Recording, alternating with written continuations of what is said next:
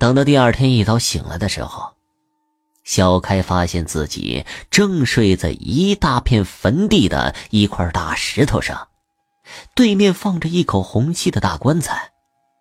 这一下，小开吓得腿都软了，跌跌撞撞的回了家，之后就病了，起不来了。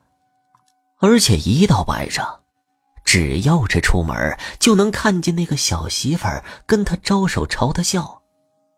那个后生也一起跟着，一个劲儿的向小开笑，吓得小开一到晚上就早早的关上门，不敢再出家门半步。身体呢？也是越来越差了，短短几天的功夫，人都暴瘦成了皮包骨头，瘫在炕上起不来了。有村里的朋友来找他，才发现他病成这样了。细问之下，小开说出了几天前的遭遇：“我应该是遇到鬼了，你要不来呀，我非得死了。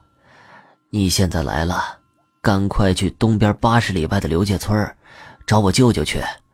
他的一个老哥们能掐会算的，驱鬼招魂手艺不错。你快去，让我舅舅请他来，或许啊，我还能有救。小开的舅舅和他哥们儿，这两个人呢，都快六十多岁了。听到这个消息，赶着驴车，当晚就来到了小开家中。一进门。舅舅看到小开的样子，感觉他绝对是中邪遇鬼了，就问怎么回事。小开可不敢隐瞒，一五一十的把事情说给他们听。小开舅舅的哥们儿也姓刘，小开就叫他刘叔。听完他的事之后，一拍大腿：“坏了，你吃的呀是他们的东西啊！”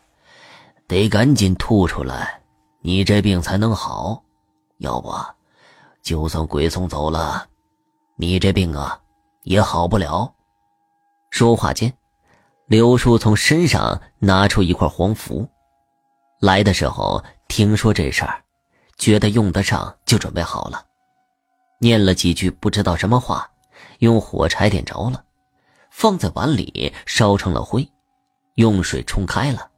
又拿出一包粉末撒在里面，喂小开喝下去。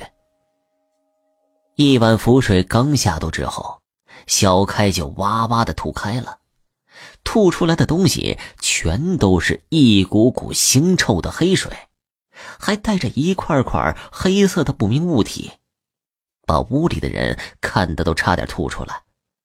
吐完之后，就昏睡过去了。等张小开再次醒来的时候，已经是三天之后了。这三天呢，舅舅和他的老哥们一直陪在小开身旁。小开醒了之后，身体非常的虚弱不堪，舅舅就为他熬了一大碗的粥。吃完之后，小开就恢复了一点力气，又很虚弱的躺下了。几天之后。小开身体康复，能够下炕自己溜达了，舅舅们才离开。这件事情啊，在当地很快就传开了。打那以后，就很少有人在唱大戏的时候，在后面放个长凳子了，因为啊，这上面不知道做的呀，究竟是人是鬼呀。好了，今天的故事。就讲到这里了，感谢你们的收听。